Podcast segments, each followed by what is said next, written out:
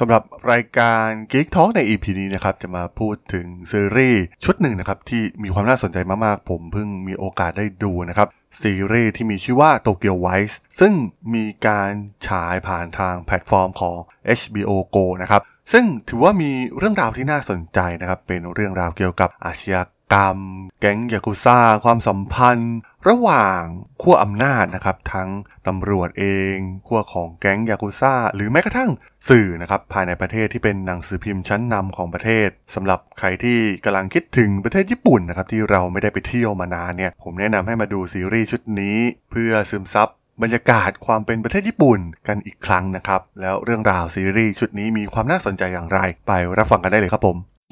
You are listening to Geek Forever podcast. Open your world with technology.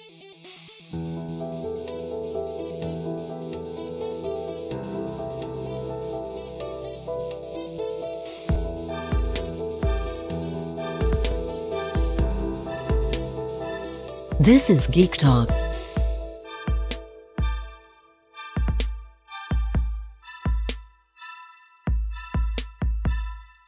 สวัสดีครับ ผมดนทราดนจากดนบล็อกนะครับ และนี่คือราย การ Geek Talk นะครับ วันนี้เราจะมาพูดถึงซีรีส์ชุดหนึ่งเนี่ยที่ผมเพิ่งได้มีโอกาสดูนะครับ ถือว่ามีความน่าสนใจมากๆนะครับ ซีรีส์ที่มีชื่อว่า Tokyo Vice ซึ่งฉายทาง HBO Go ต้องบอกว่ามันมีเนื้อหาที่ถือว่ามีความน่าสนใจมากๆนะครับ เป็นเรื่องราวของอาชญากรรมที่เกี่ยวกับ แก๊งยากุซ่าของประเทศญี่ปุ่นนะครับ ซึ่งหลายๆ คนน่าจะรู้จักกันนะครับ ซีรีส์ชุดนี้เนี่ยจะพาไปทำความเข้าใจแบบลึกซึ้งนะครับ ระหว่างความสัมพันธ์ของอำนาจอิทธิพลต่างๆนะครับ ความ balance อำนาจ ระหว่างทั้งยากุซ่าเองตำรวจ หรือแม้กระทั่งฝ่ายของนักข่าวที่เป็นฝั่งเอกชน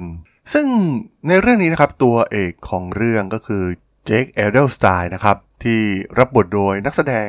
ชื่อดังอย่างแอนเซลเอลกอดที่มารับบทนำเป็นนักข่าวอาชญากรรมสืบสวนสอบสวนนะครับ ในสำนักข่าวใหญ่ที่สุดของประเทศญี่ปุ่นนะครับ ซึ่งถือว่ามีบทบาทมากๆนะครับ กับความคิดความอ่านของประชาชนชาวญี่ปุ่นเอง เพราะว่าต้องบอกว่าในซีรีส์ชุดนี้เนี่ยมันย้อนเรื่องราวไปในช่วงปลายทศวรรษที่ 1990 นะครับย้อนกลับไปตอนนั้นเนี่ยมันยังไม่มีสื่อโซเชียลมีเดียหรือว่าสื่อ นิวมีเดียใหม่ๆ ที่เกิดขึ้นมากมายในปัจจุบันนะครับ สื่อหลักๆ ที่มีอิทธิพลต่อผู้คนเนี่ย มันก็ไม่พ้นหนังสือพิมพ์ ทีวี วิทยุ ซึ่งตัวเอกอย่างเจคเองเนี่ย ก็ได้เข้าไปทำงานกับหนังสือพิมพ์ชื่อดังที่มีชื่อว่าเมโจชิมบุนนะครับ ซึ่งเป็นหนังสือพิมพ์อันดับหนึ่งของประเทศเลยก็ว่าได้นะครับ มีฐานผู้อ่านกว่า 12 ล้านคนในยุคนั้น ซึ่งหากเราลองมองภาพของวัฒนธรรมแบบญี่ปุ่นนะครับ ซึ่งมันเป็นวัฒนธรรมที่มีการทำงานแบบเคร่งเครียด แล้วก็เคารพระบบอาวุโสเป็นอย่างมากนะครับ ซึ่งมันสืบทอดมาถึงปัจจุบันมันก็เป็นอย่างนี้อยู่นะครับ แล้วลองจินตนาการถึงเรื่องราวของนักข่าวคนหนึ่งที่เป็นฝรั่งหัวทอง และต้องไปทำงานในองค์กรที่มีแต่ชาวญี่ปุ่น และไม่เคยรับพนักงานที่เป็นฝรั่งมาร่วมงานเลยด้วยซ้ำนะครับ แต่ว่า ต้องมาทำงานในองค์กรเคร่งครัดแบบนี้ก็ถือว่ามีความน่าสนใจนะครับ เป็นการถ่ายทอดเรื่องราวที่ค่อนข้างมีความน่าสนใจ แล้วก็การที่เข้าไป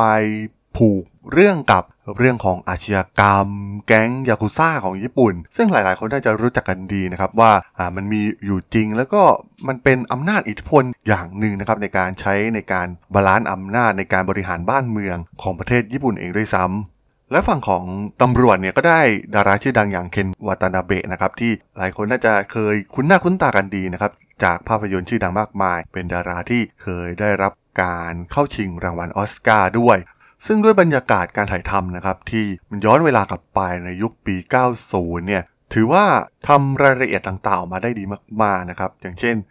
ตัวพระเอกเองเนี่ยก็ใช้เครื่องเล่น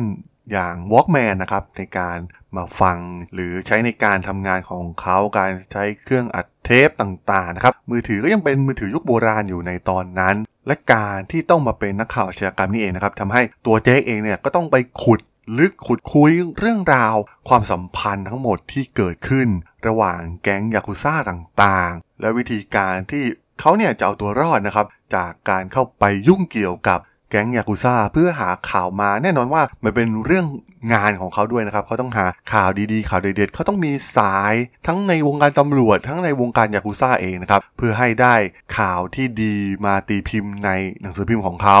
หรือแม้กระทั่งเรื่องของความสัมพันธ์ของเจ๊กับครอบครัวและเรื่องราวความรักนะครับมันมีเรื่องราว โรแมนเกิดขึ้น ซึ่งก็ลองไปรับชมกันนะครับ แต่ว่ามันค่อนข้างผูกเรื่องได้ มีความน่าสนใจนะครับ มีปมของตัวละครแต่ละตัวที่มีความน่าสนใจ พร้อมกับบรรยากาศในด้านมืดของกรุงโตเกียวที่ผมว่าหลายๆ คนไม่มีทางได้เห็นนะครับ ถ้าไม่ใช่เป็นคนญี่ปุ่นอย่างแท้จริง นักแสดงนำอย่าง เคนวาดานาเบะและแอนเซลเอลกอดเองเนี่ยก็ถือว่าดูกลมกลืนมากๆนะครับ แสดงได้อย่างลงตัวมากๆ ซึ่งเรื่องราวเนื้อหารายละเอียดเนี่ยก็อยากให้ไปรับชมกันเองนะครับ ผมก็ไม่อยาก spoil มาก แล้วก็อยากให้มองในเรื่องของอำนาจมากกว่านะครับโครงสร้างอำนาจต่างๆ ที่เกิดขึ้น ซึ่งซึ่งจะเห็นได้ว่ามันมีในแทบจะทุกประเทศนะครับอำนาจเถื่อนอำนาจด้านมืด แบบนี้นะครับแก๊งมาเฟียต่างๆ ที่เกิดขึ้นเพื่อผสานอำนาจ balance อำนาจกันแม้กระทั่งในประเทศญี่ปุ่นดินแดนที่เราไม่คิดว่าจะมีเรื่องราวเหล่านี้นะครับแต่มันอยู่ในด้านมืดที่เรามองไม่เห็นมากกว่า และมันต่างจากที่อื่นนะครับยากุซ่าของญี่ปุ่นเนี่ยมันเป็นโครงสร้างทางสังคมที่สำคัญมากๆนะครับ ซึ่งถือว่าเป็นการยอมรับของคนทั่วไปเลยด้วยซ้ำว่ามันมีอยู่จริง และอาจจะต้องจ่ายค่าสวยค่า ดูแลกิจการต่างๆ ที่เกิดขึ้นนะครับในประเทศญี่ปุ่น ซึ่งถือว่าเป็นต้นทุนอีกต้นทุนหนึ่งนะครับของการทำธุรกิจมันทำให้เราได้เห็นภาพต่างนะครับ ตอนเราไปเที่ยว เราเห็นแต่ภาพสวยๆ งามๆ นะครับ ในประเทศญี่ปุ่นมีวิว มีภูเขา ผู้คนน่ารัก ใจดีดูมีน้ำใจแทบจะหมดนะครับ แต่ว่า